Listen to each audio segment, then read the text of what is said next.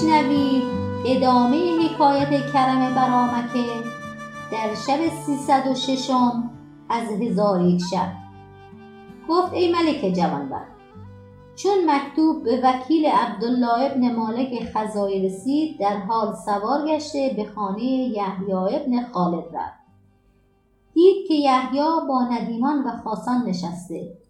او را سلام داد و مکتوب به پیش روی او بنهاد. یحیی مکتوب بخوان. به وکیل گفت فردا به نزد من آی تا جواب بنویسم. چون برفت یحیی رو به ندیمان کرده و گفت چیست پاداش آنکه مکتوب مزور از من به سوی دشمن برد؟ پس هر کدام از ندیمان سخنی گفتند و هر یکی یک گونه عقوبت سزا دیدند یحیی به ایشان گفت همگی به خطا اندر شدید و سخن ناسنجیده گفتید و از پستی همت و خست فطرت که شما راست مرا بدین کار اشارت کردید شما قرب و منزلت عبدالله را به خلیفه دانستی و دشمنی و حسدی که میان من و اوست به شما معلوم است. الحال خداوند تعالی این مرد را سبب دفع دشمنی و واسطی صلح میانه من و او کرده. و خصومتی که سالها در دل ما می بود به واسطه این مرد به آشنایی و محبت بدل خواهد شد. پس مرا فرض است که آن مرد را تصدیق کنم و مکتوبی به عبدالله بنویسم که به اکرام و احترام آن مرد بیافزاید پس ندیمان این سخن بشنیدند. یحیی را دعا گفتند و از کرم و جوانمردی او شگفت ماندند. آنگاه یحیی ورقه و دوات بخواست. و مکتوبی به سوی عبدالله بنوشت بدین مضمون.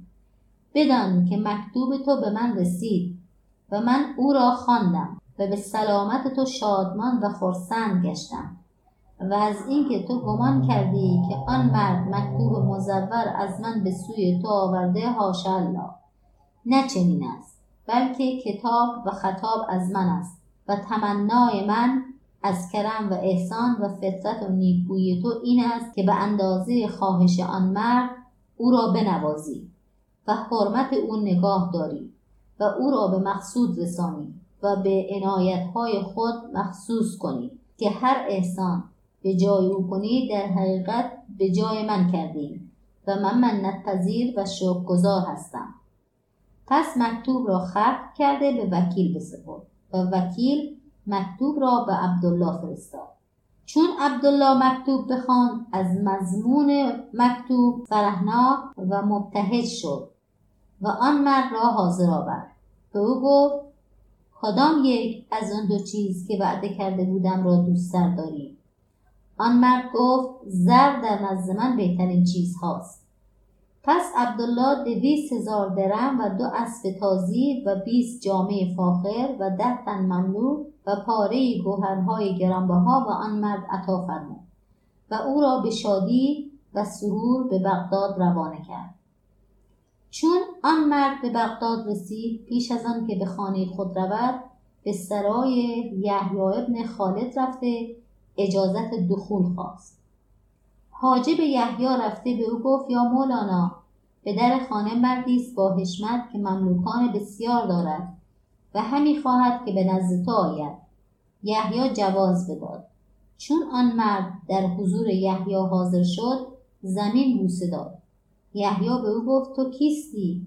آن مرد گفت ای خاجه من آنم که از ستم روزگار مرده بودم و تو مرا زنده کردی.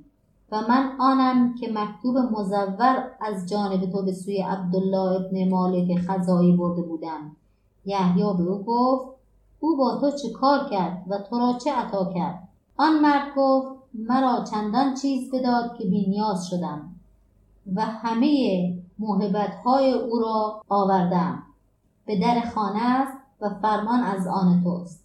یحیی گفت کار تو با من بهتر از کاری است که من با تو کردم و تو را بر من منتی است بزرگ که دشمنی و خصومتی که میانه من و آن مرد محتشم بود به صداقت و مودتی بدل شد. من نیز تو را چندان مال که عبدالله داده است بدهم. پس یحیی فرمود از برای آن مرد مال و اسب و خلعت چندان که عبدالله داده بود بدادند آن مرد با مال بسیار و نعمت فراوان بازگشت و با آن دو جوان مرد سناخان بود.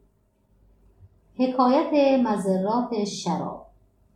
و نیز روایت کردند که در میان خلفای بنی عباس خلیفه داناتر از معمون نبود که جمیع علوم نیک بدانستی و او را در هر هفته دو روز مجلس مناظره علما منعقد می‌شد. و فقیان و متکلمان هر یک در مرتبه خویشتن می نشستند. روزی معمون با فقیان و متکلمان نشسته بود مردی قریب که جامعه سفید کهن در برداشت به مجلس اندر آمد و پایینتر از همه بنشست فقیهان به سخن گفتن شروع کردند و به حل مسائل مشکله اقدام فرمودند و ایشان را عادت این بود که مسئله را به اهل مجلس یکان یکان عرضه می داشتند و هر کدام از اهل مجلس را لطیفه یا نکته به نظر می آمد او را ذکر می کرد. پس مسئله را در آن روز به تمامت اهل مجلس عرضه داشتند تا نوبت بدان مرد قریب برسید آن مرد به سخن گفتن آغاز کرد و جوابی نیکوتر از جوابهای فقیهان داد. خلیفه او را تحسین کرد. چون قصه به دینجا رسید بامداد شد و شهرزاد لب از داستان فرو بست